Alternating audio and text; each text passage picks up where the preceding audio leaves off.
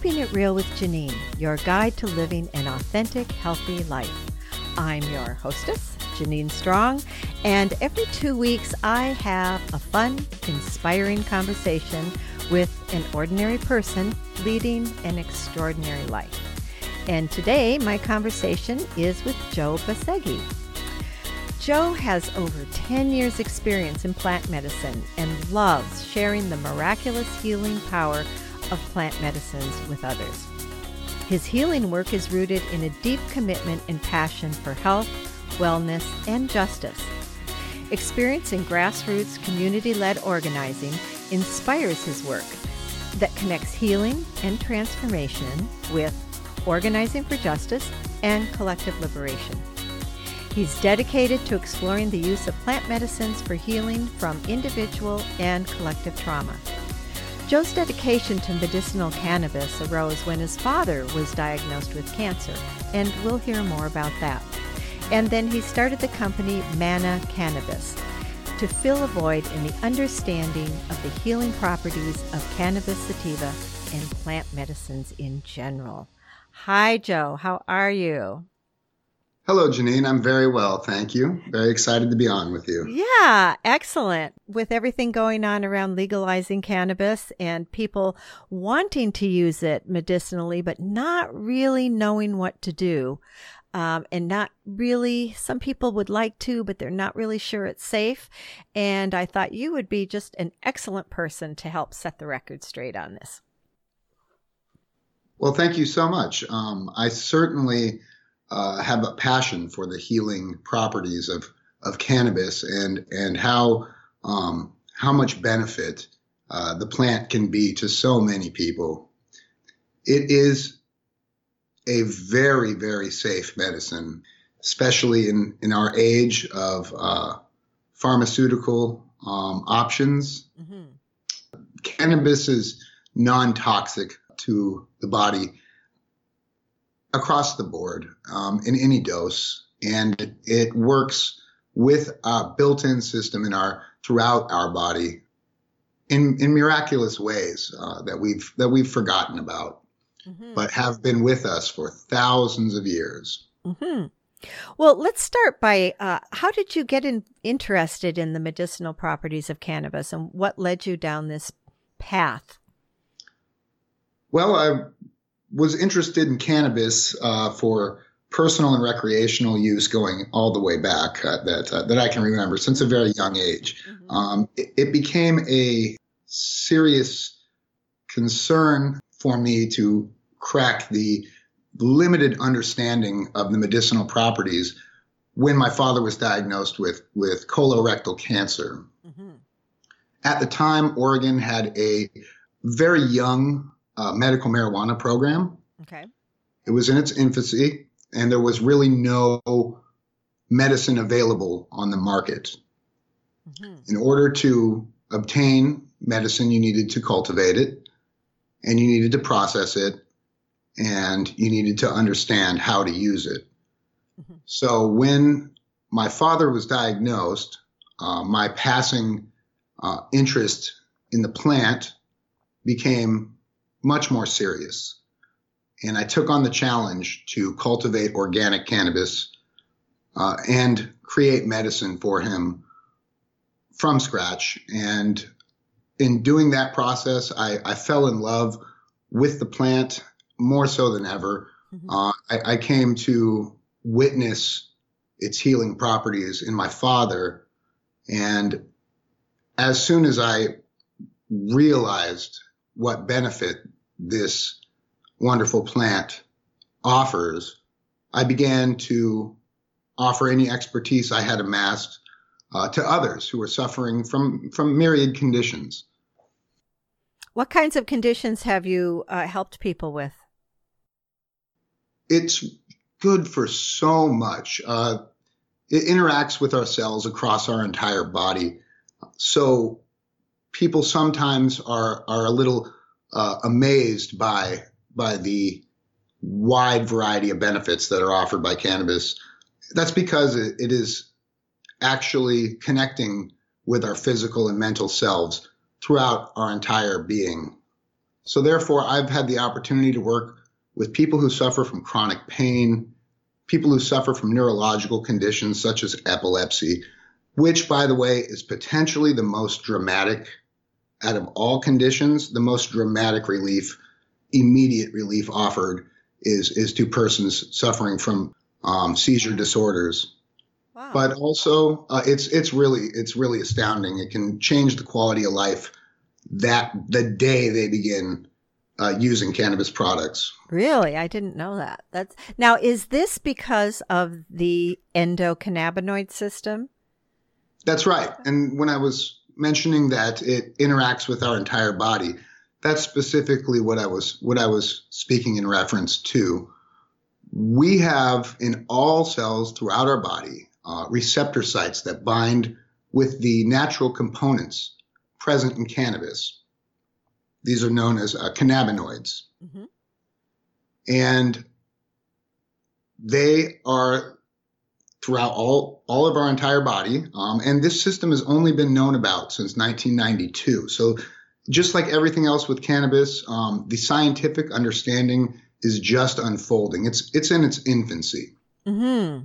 Now, I have a question for you uh, before you go sure. on because I've been wondering about this. Um, now, is it just cannabinoids that there are receptors for in the endocannabinoid system from cannabis, or is there anything else that, uh, how do I say it, is attracted to these receptor sites? They are interacting with cannabinoids. However, there are cannabinoids present in other plants besides cannabis. Mm-hmm. Uh, that being said, they are found the in the highest concentrations uh, known come from the cannabis sativa plant. And certain cannabinoids are only found, uh, to our knowledge at this point, in cannabis sativa. And, and, in, and in great concentrations and, and in a great variety. There's 144 known cannabinoids at this point uh, of our understanding um, in the, the cannabis sativa uh, genus. And it feels to be a medicine that was just made to interact with our body at all levels. Mm-hmm. Certain drugs only interact with very specific parts of our body, maybe the central nervous system. You can find benefits uh, of can- cannabinoids uh, throughout the body. That's why it can be used for skin conditions and it can be used for uh, psychological conditions like anxiety. It can be used uh, for cancer specifically. Uh, it has been shown that several cannabinoids stop the growth of tumors and even kill cancer cells. It's really mir- miraculous how it mm-hmm. With us as beings.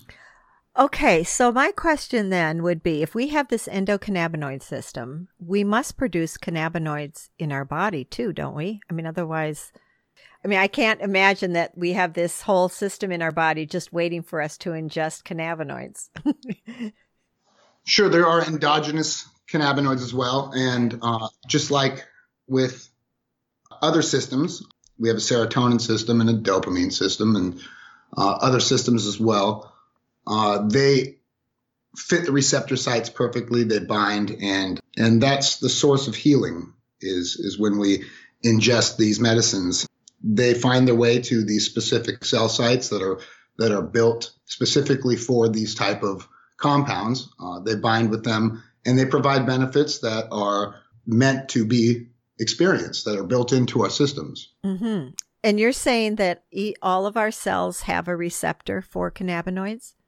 There's two receptor sites. They call them CB1 and CB2, and okay. they are distributed throughout the body. Okay. Okay. So how does now I know there's you've you've talked about the sativa. Um, what about the indica?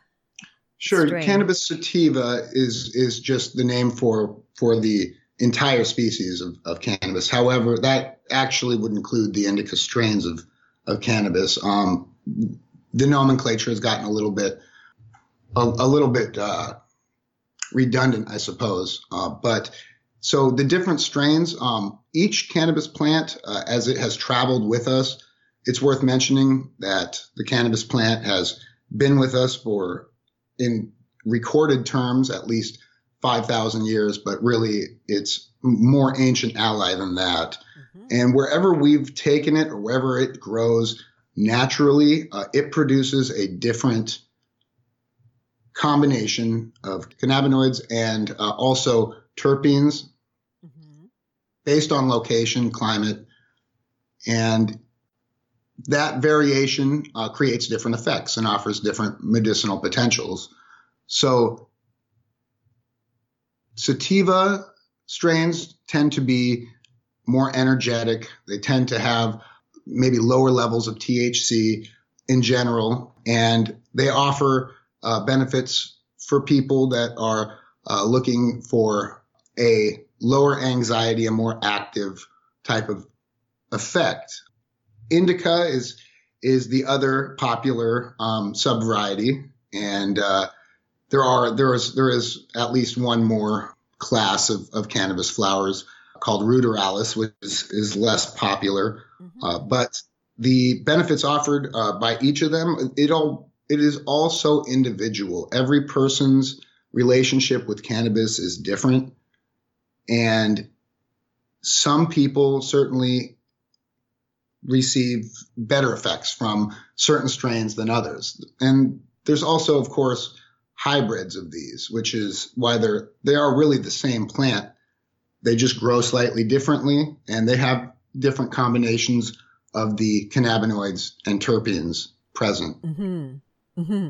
Yeah, there really isn't a one size fits all for this, is there? I know uh, for myself, I've been experimenting with just very small doses at night of the um, the tincture. It's uh, actually an MCT oil, and in the the dispensaries where I live, they always try to get me to use an indica strain and i keep telling them the indica i don't react well to it at all the sativa actually helps me to fall asleep and get a much deeper sleep. But the indica, which I guess is normally used for that, does not work for me.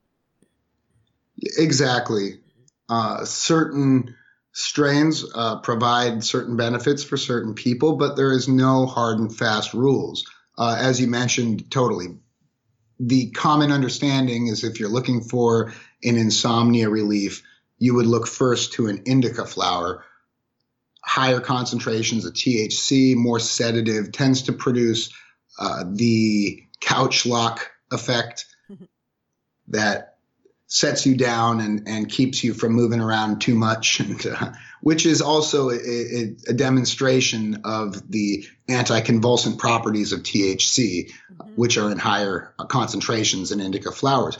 That being said, not everybody reacts the same way to these cannabinoids. Uh, for one person, THC may provide a couch lock and insomnia relieving effect.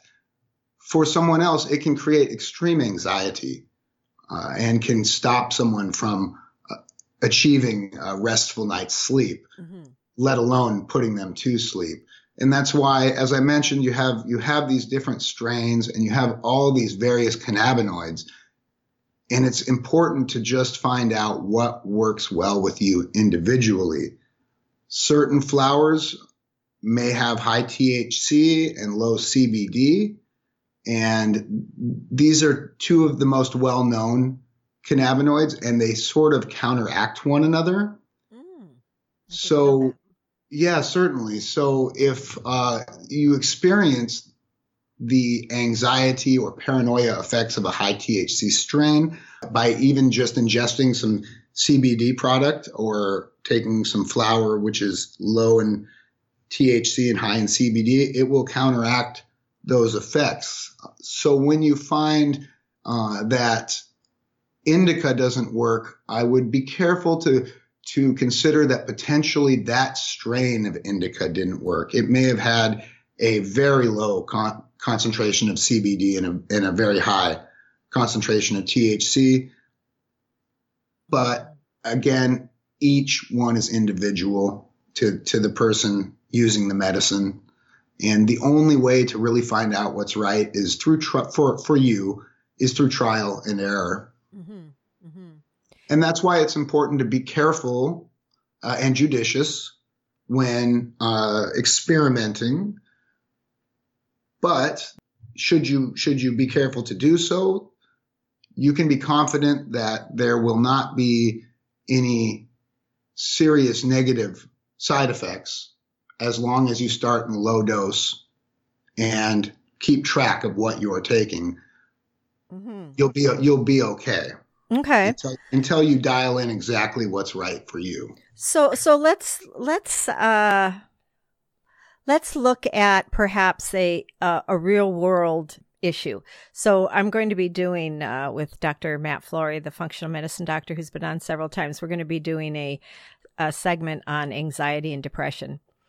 And so, and anxiety just seems to be rampant these days.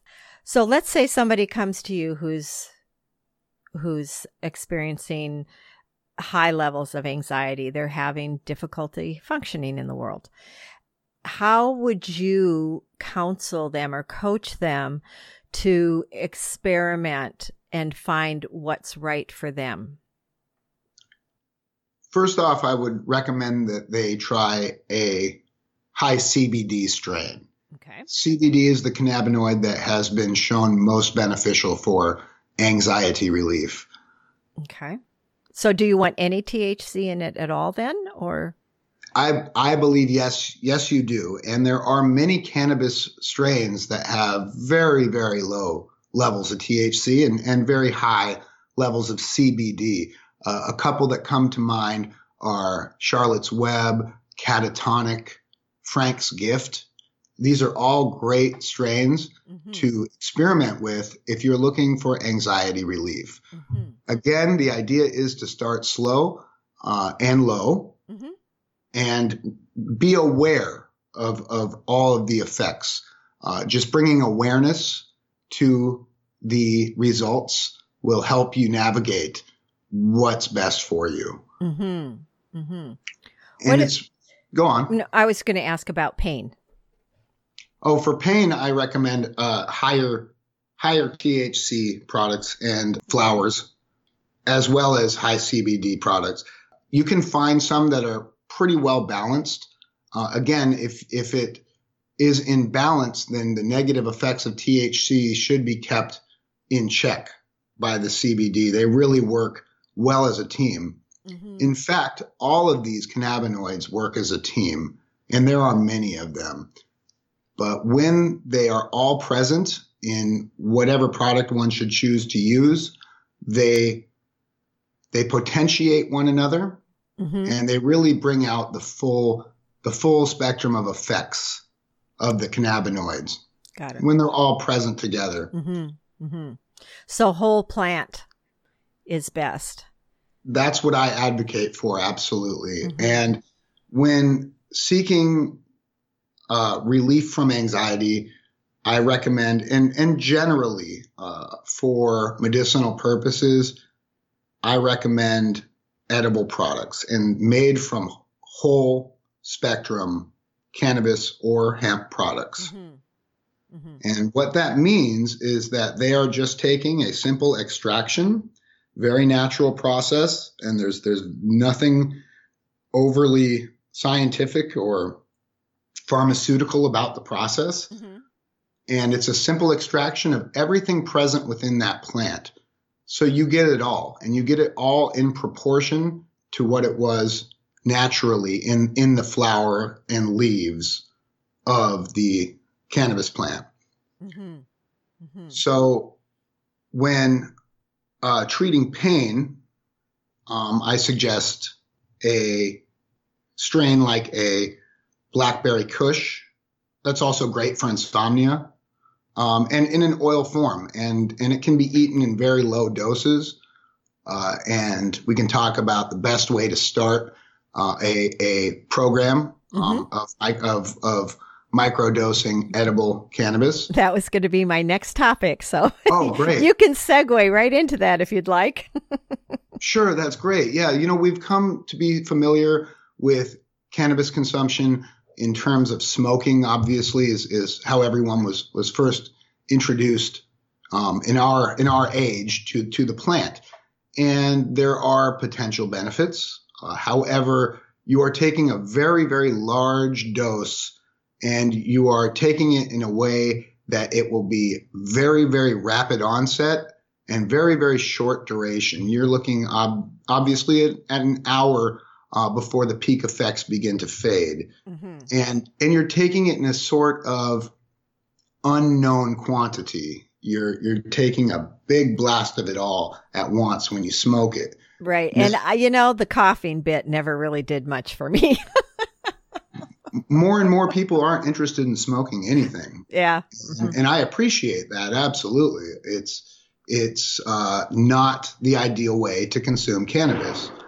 But now, when you're taking it um, internally as a, a tincture or an oil um, sure. or a, a, jelly, whatever, uh, it it has to get processed through the liver, correct? So it correct. takes longer.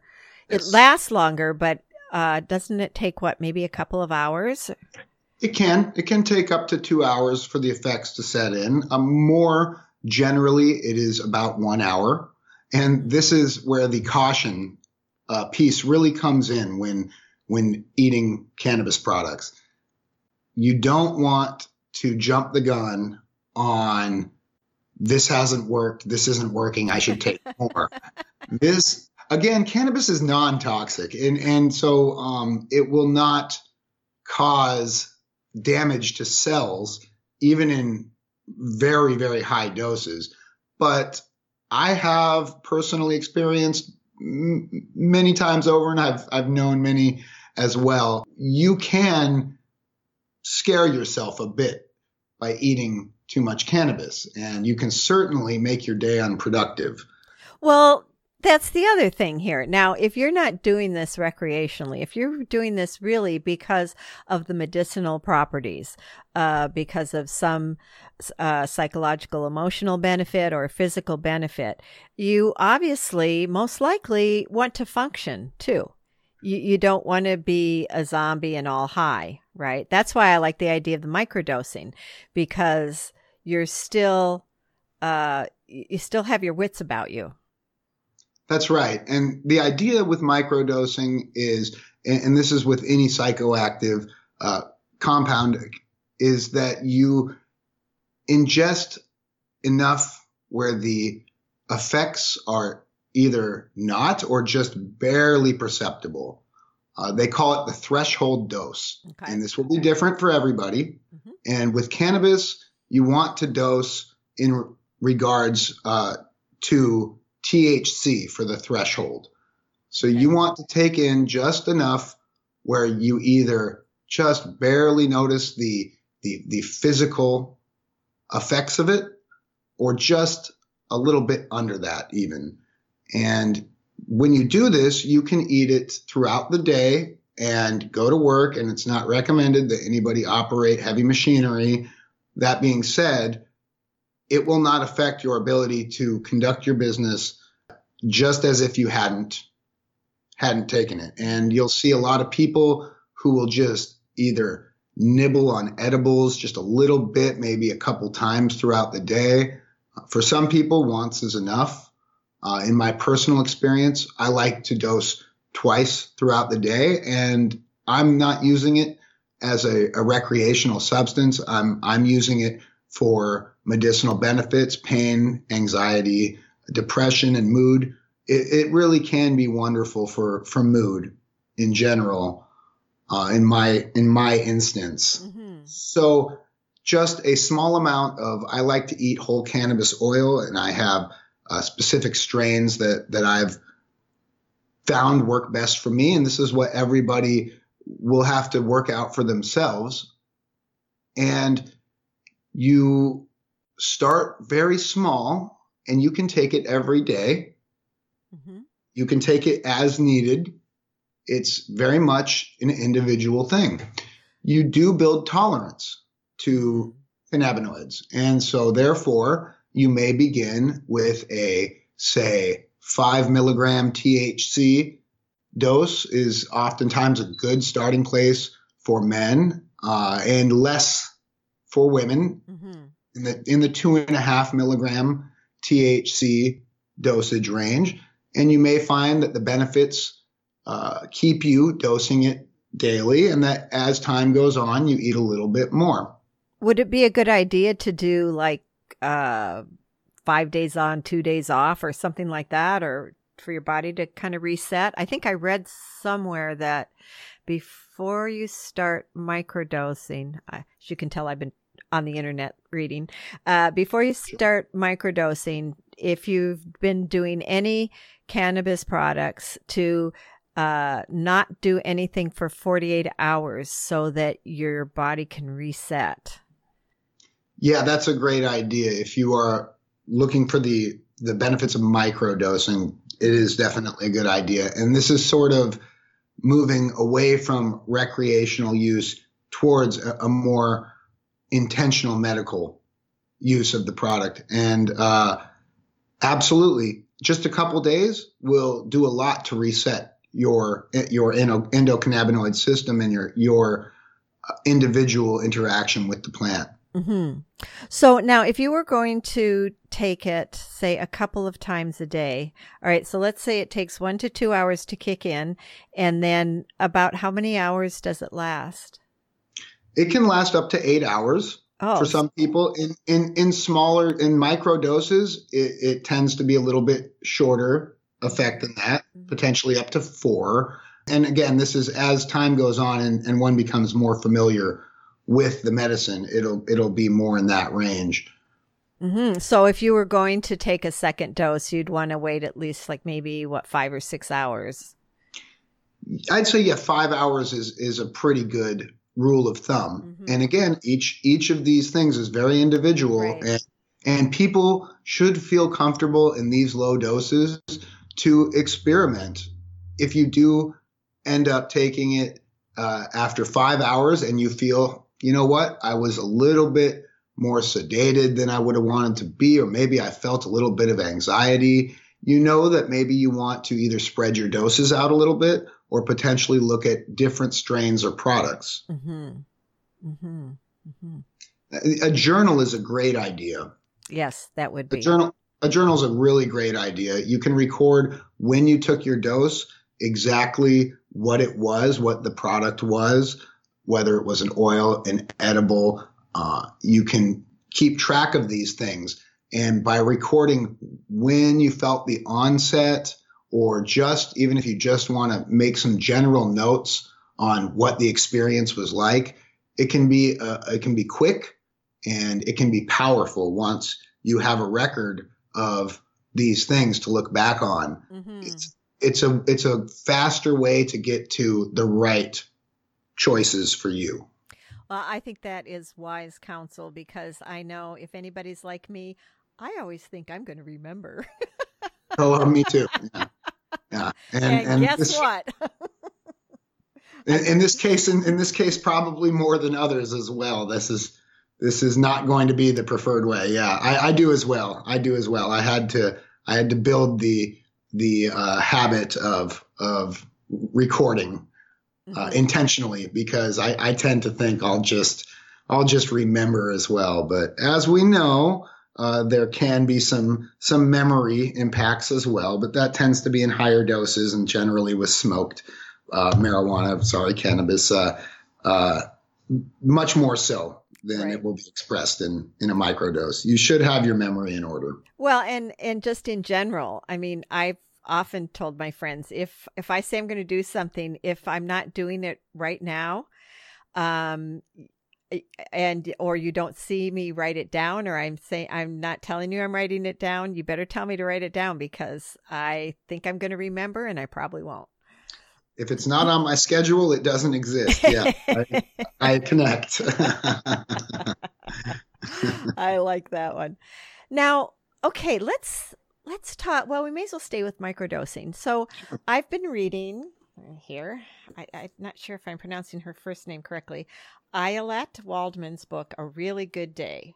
And it's called How Microdosing Made a Mega Difference in My Mood, My Marriage, and My Life. And uh, she's a good writer. By the way, I, I like the way she writes. She's kind of funny and she's very honest. Um, and she started microdosing LSD.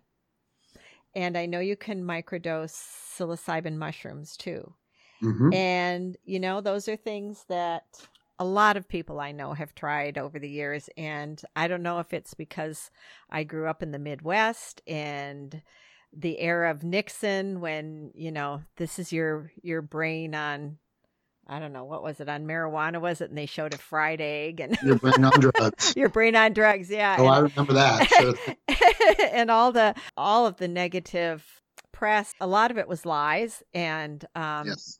you know but for some reason i guess i must have taken it to heart so i never tried any of those and i've actually been reading this book and thinking hmm you know because i don't consider myself a depressed person but i would say i've kind of lost my joie de vivre and i've i've been thinking wow maybe a little microdosing might be a good idea so let's let's talk about that because Sure. Sure. yeah go ahead Sure. This is your brain on drugs. Such an interesting slogan because now we have the machines to take the pictures and see exactly what is your brain on these drugs look like.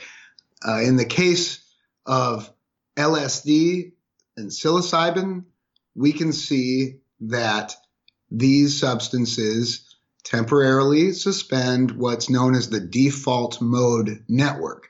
And in simple terms, the default mode network is all of the pathways in our brain that we have used every day, just instinctively without thought, and they create our reality.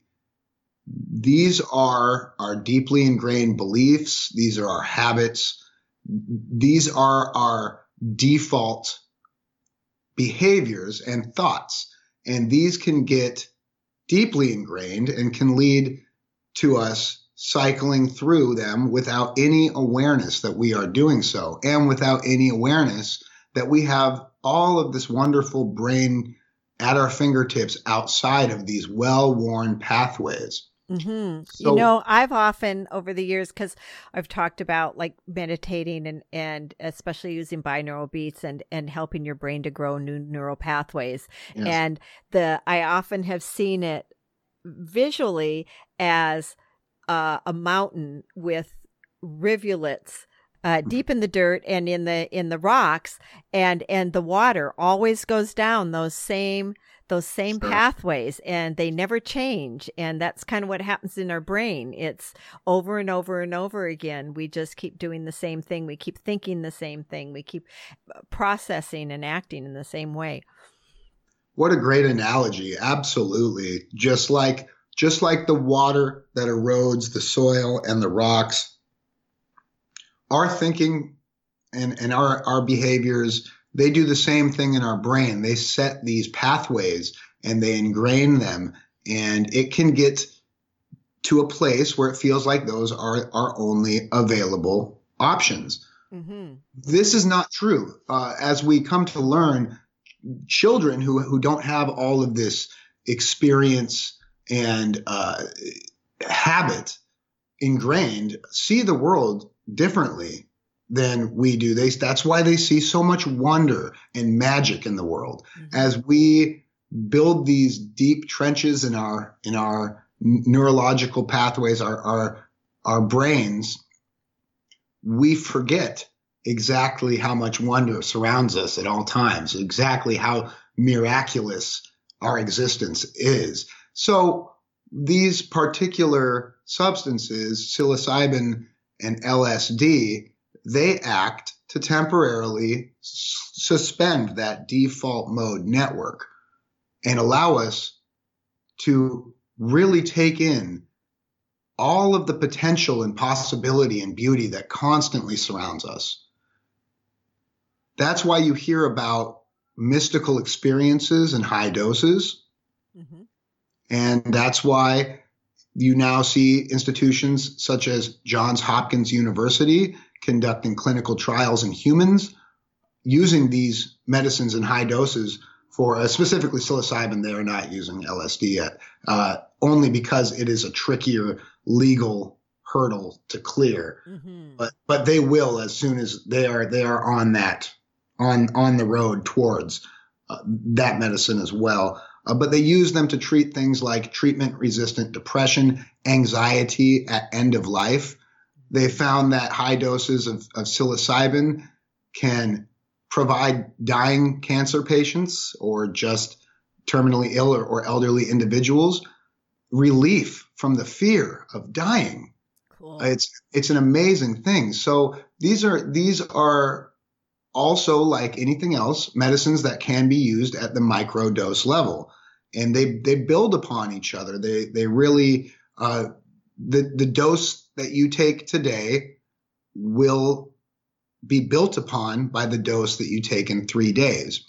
And i've had the opportunity to use it personally for depression and had wonderful results. But i've also witnessed uh, and, and heard stories, but known individ- known personally people who have experienced life changing transformations uh, by by microdosing, both with psilocybin and with LSD.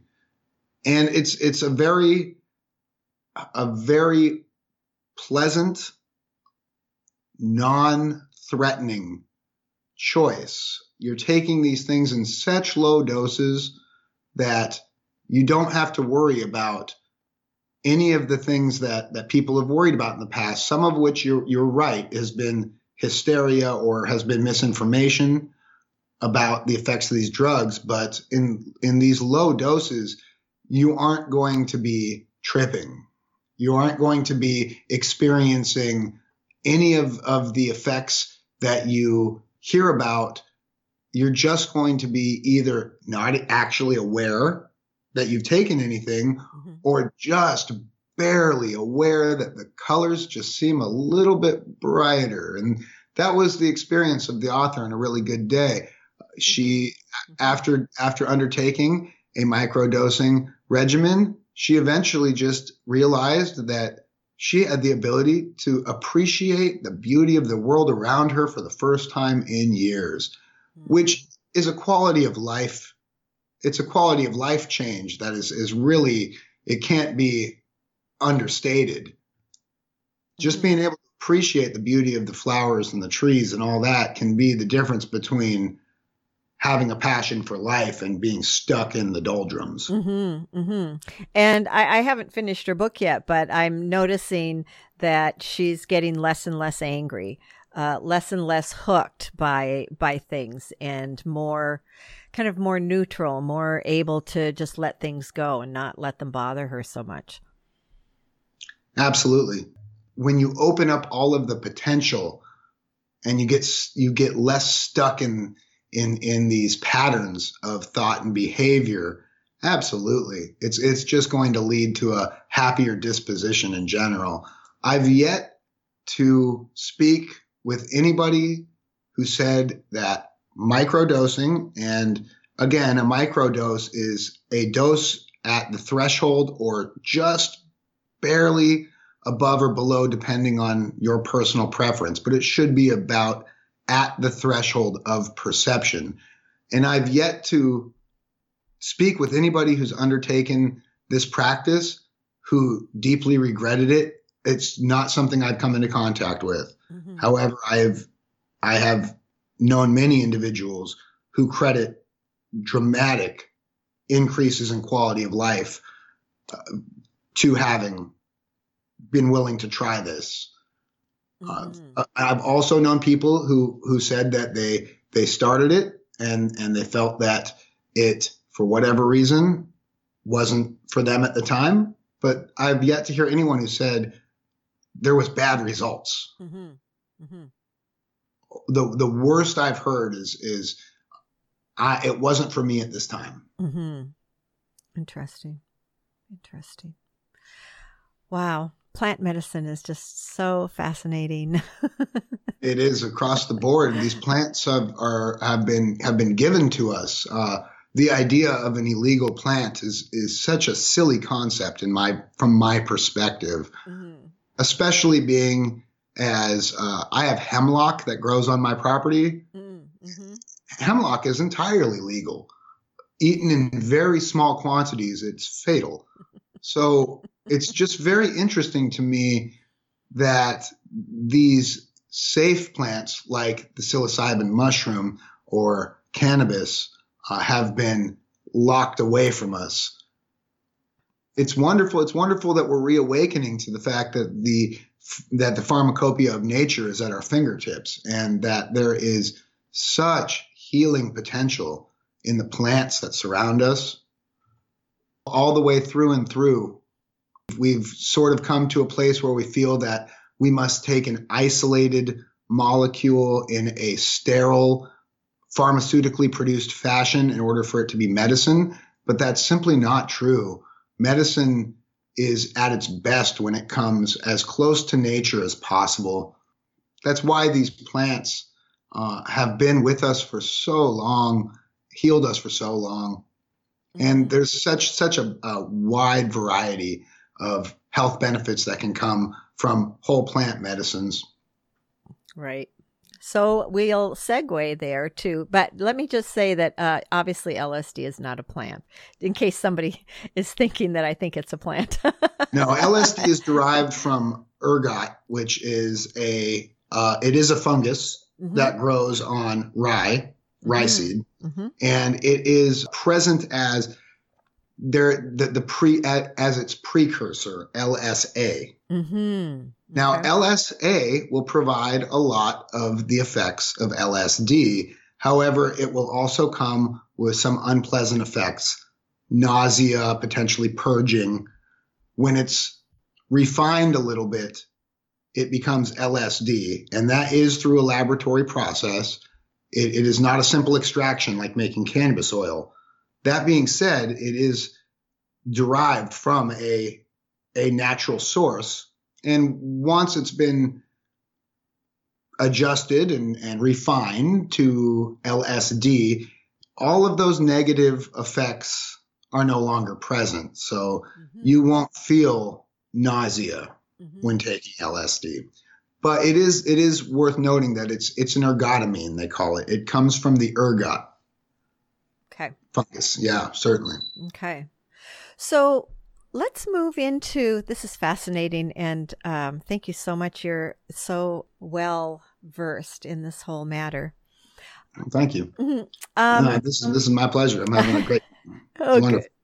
Awesome. So a lot of people have heard of ayahuasca. Sure. Um, but not iboga and ibogaine and sure. uh, I know that this is something that you have used to good effect. And I thought it would be a really good idea to educate people about Iboga.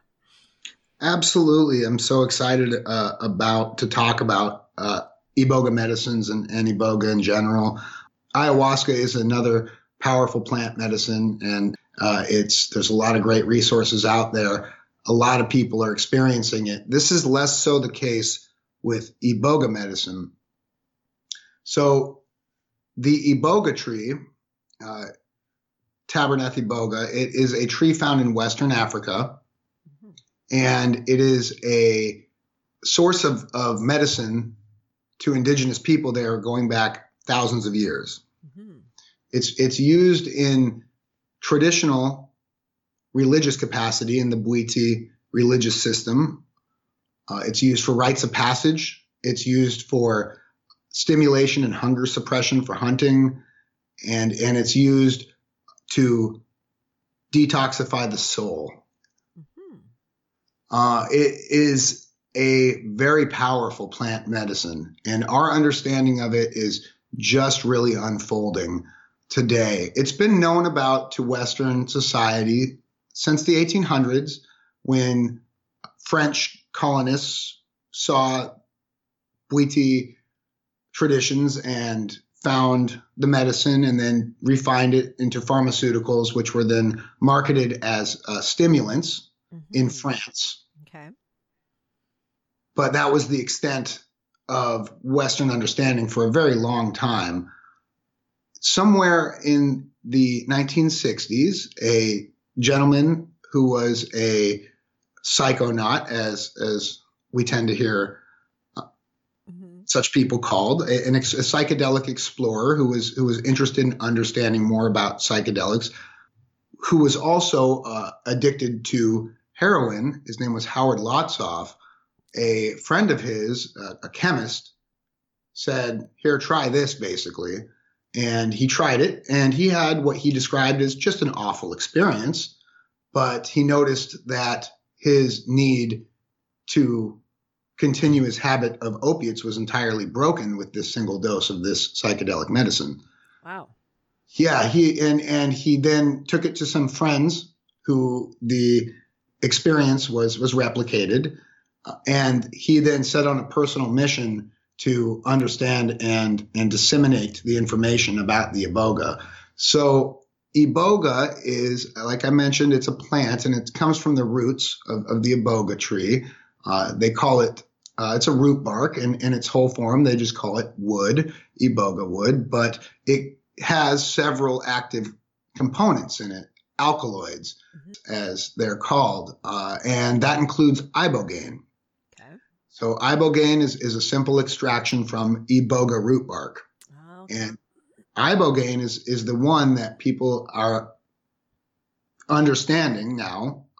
It has very interesting effects on addiction across the board.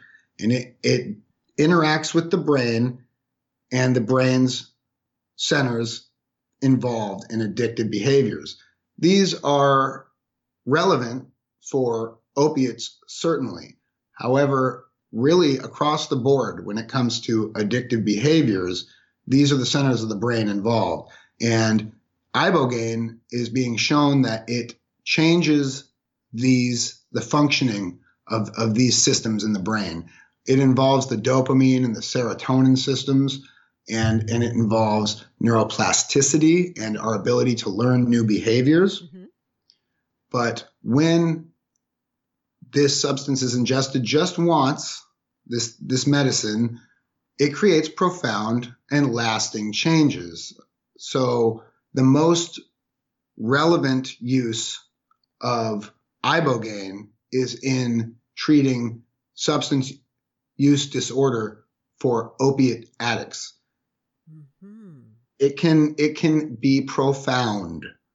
A person who may have been addicted to heroin for decades may have a session which will last three days. Okay. But within that first immediate 45 minutes after the medicine is ingested, they will notice that their withdrawal symptoms, which again, the, the withdrawal of opiate addiction is the determining factor in, in, in the absolute voraciousness of, of opiate addiction. Mm-hmm. Uh, there's a physical withdrawal that users suffer, and it provides relief and it cuts short these withdrawal effects from what can be weeks to hours. Uh, and the other profound thing it does, in addition to stopping the physical withdrawal from opiate use, is and this and this is relevant across the board, is it suspends cravings for drug use. This could be it. That's to be understood a little more as as scientific research unfolds. But I can only say in in in my personal experience, uh, I can tell you that I suffered a uh, I was I was involved in a very serious car accident, mm-hmm. and following that, I began using opiate pain medicine, and then as that became a habit and and became an addiction. I sought for alternatives and found that the only medical alternatives were are what they call maintenance programs. These include methadone and buprenorphine, mm-hmm. uh, Suboxone as as it's labeled. Basically, these are other opiates that a person can choose to go on and stay on sometimes indefinitely. Mm-hmm. So that was a very poor option for me. Yeah. Um, I didn't have I didn't have interest in being on an opiate indefinitely. Mm-hmm. It's it, it, felt like a bit of a prison to be honest. Mm-hmm. So I had heard first about ibogaine potentially a decade before this. And it had been in a conversation in passing where someone told me, just like I told you, that this is a medicine where a person who has been on heroin for decades may may sit down with this medicine for a single session and walk away and not experience withdrawal effects or cravings for six months following that. Uh, by the way, that that six months is that's the difference maker uh, between the ability to to move on for someone who's who's been in this cycle and not is six months free of cravings or at least a different relationship with them. Very profound healing. It's incredible. Just one. I. I mean, I'm amazed that it's just one dose, and it can have. I mean, it sounds almost like the the brain, the body's rewiring somehow. it's exactly what's happening. They've they've been able to show this on on brain images, fMRI, and PET scans that the dopamine and reward system in your brain is being rewired, and I believe that's the that's the key to the cessation or at least the suspension of cravings is that the dopamine centers in your brain responsible for motivation they get a complete rework from this medicine and it is just one use to create profound changes people who benefit from this medicine tend to go back to it on a every so often basis, depending on the individual. They may choose to have another session after six months, or they may choose two years. Some people go back every two years, or three years, or four years, or as needed, and, and they have a smaller dose session with it. But again, it's it's just reworking those same centers in the brain, and it provides this new relationship with motivation and reward in general. Mm-hmm. So, is it used for other things besides addiction? It can be. I personally believe at this time, and considering the incredible scale of the of the opiate addiction problem, as well as addictions to other things, it, it's certainly effective for uh, addictions to drugs, methamphetamine and cocaine, even alcohol. There are some health considerations that need to be taken in into mind that become more pronounced with things like methamphetamine and alcohol. Mm-hmm. But but in all cases, uh, it is incredibly powerful for addiction. So people seek it out for other reasons. A lot of people who experience long term uh, self limiting thoughts. Mm-hmm that's one I've I've heard people that have sought it out for. My perspective is at this time and and with the somewhat limited supply of the medicine and, and availability, that the best use for it is with addicted people. Mm-hmm. Mm-hmm.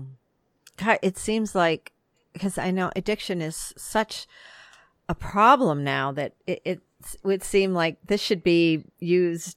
Everybody should know about this because probably everyone it knows at least one person who has a problem with addiction in some way. Sure thing, without a doubt. In this day and age, that's the case, and and therefore we all know that at this point now that previous belief systems of blaming and all that are just totally totally unnecessary and, and not grounded in reality that we're dealing with a, a, a real condition a psychological ailment a a treatable condition mm-hmm. as we come to find. Mm-hmm. That involves our brains and and our psychology and our, our neurological pathways. And there's so many people that can benefit, and it's so little known.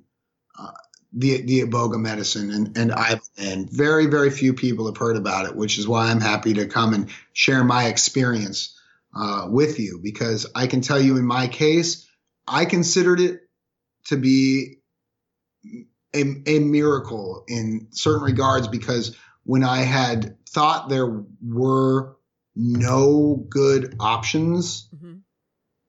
I found that I found respite in in this plant. I found that in one session, my habit was broken. I there was no need to continue using any sort of of pain or or maintenance medication there thereafter. And my relationship with substance use in general was just drastically shifted. Wow. A lot of people report that it, it is it is it is psychedelic, but really it is actually more better better classed as oneirological. That that means that it produces sleep-like effects, dream-like effects, and many people report that they're able to connect with the collective consciousness, the universe, God, however one may may wish to term higher our higher selves. They're able to connect with them uh, on a one-on-one basis, and and oftentimes you hear stories of people in this dreamlike trance who are visited by an embodiment of the universe, uh, of God, or you can just call him Mr. Ibogaine or, or whatever whatever you whatever you may prefer, but and able and and shown here are options that you forgot that you have. Mm-hmm. Here are mm. times when you went one way, but you didn't have to. Mm-hmm. And you could have gone all these other directions and you you can you have a lot more power than you realize. And so in in this dreamlike place, many people find life changing revelation. Mm-hmm. Mm-hmm. Yeah. Wow. So, Joe, if somebody want is interested in in learning more about ibogaine and and and what you know uh possibly doing it for for themselves or someone they love who has an addiction problem what would you suggest now this is uh, uh first off i would suggest that they visit the Global Ibogaine Therapy Alliance on on the web, uh, and easy easy Google search will take you there. I'm pretty sure it is gita.org, but but just Google search the Global Ibogaine Therapy Alliance, and and that's uh, I B O G A I N E Ibogaine. Right, and, and I will I'll put a link on the web page too they're such a wonderful organization. It is a continuation of Mr. Lotsof, the the discoverer of the anti-addictive properties of. He's since passed uh, in old age, uh, but his work continues on, and this is the organization doing really great things around the world. Mm-hmm. Uh, so laws vary by nation. In most of the world, ibogaine is an unregulated substance. Doctors have the ability to work with it and prescribe it as they see fit for their patients. Mm-hmm. In the United States, this is not so. it was, of course, right. So, surprise, surprise. Uh, uh, so, in, in the United States, it, it can be more difficult. Thankfully, our northern neighbor in Canada has yet to make this mistake of, of declaring it to have no, no medical value. Mm-hmm. So there are ibogaine clinics operating in Canada. If you are if if you are in Canada and you feel that someone may benefit from it, search it out. You'll find options available. There's still few of them, and but there are more opening by the day. Americans can also use those clinics, but there are also clinics available in many other places throughout the world, in Mexico and in Costa Rica. Uh, there are several reputable clinics operating. Okay. Doing a little research will take you take you a long way. There are practitioners working with this medicine everywhere. So it's worth knowing that if you need it, it will find you in, in a really in, in, in a way that, that makes me know plants are more powerful than we give them credit for. Mm-hmm. If someone needs it and, and is ready for it, it can find you. Mm-hmm. Mm-hmm. Yes, yes. And and do you have a website? Uh, yeah, I have a website. It'll be online here in the next uh, two weeks, and it's at mannacannabis.com. That's M A N N A cannabis.com. Mm-hmm. And I can also be reached at mannacannabis at gmail.com if anyone has any questions or I can help or offer any sort of information, please do reach out. Great, great. And this will actually go up in three weeks, so your site will be up by the time. Oh, perfect. Yeah. That's excellent. Excellent. That's great. Is there anything that you that you feel that's important to to share that you haven't yet before we close? Hmm.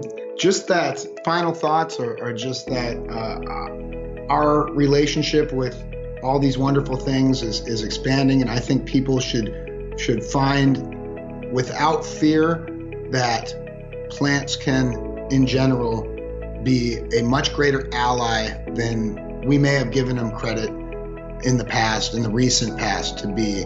Uh, there's much healing out there. There's a lot of people doing great work too. Uh, I'm just excited to be alive right now and be a part of this unfolding awareness. Well, I, for one, certainly appreciate all that you're doing to help to spread the word and to help people. So, thank you. Thank you, Janean. This was a wonderful time. I really appreciate you having me on. Oh, it was a lot of fun. oh, thank you. Thank you so much. Take care, Joe. We'll you as well. Okay, bye. Thank you for listening, and thank you, Joe Besegy, for taking time to share your extensive expertise in plant medicine with us. The podcast website is realjanean.com, where you can listen to and download episodes. Be sure to sign up for the podcast biweekly blog newsletter to keep up on new episodes, archives, life updates, and always a healthy recipe.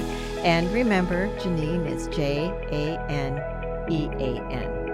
To subscribe to Keeping It Real with Janean, go to iTunes or your favorite podcast provider and check out the Keeping It Real with Janean YouTube channel for video slideshows of all of my conversations. Please go to YouTube and subscribe. I'd really appreciate it. Do you know someone who would benefit from my conversation with Joe? I'll bet you do. Please share the love. Thanks for listening. Take care and be well.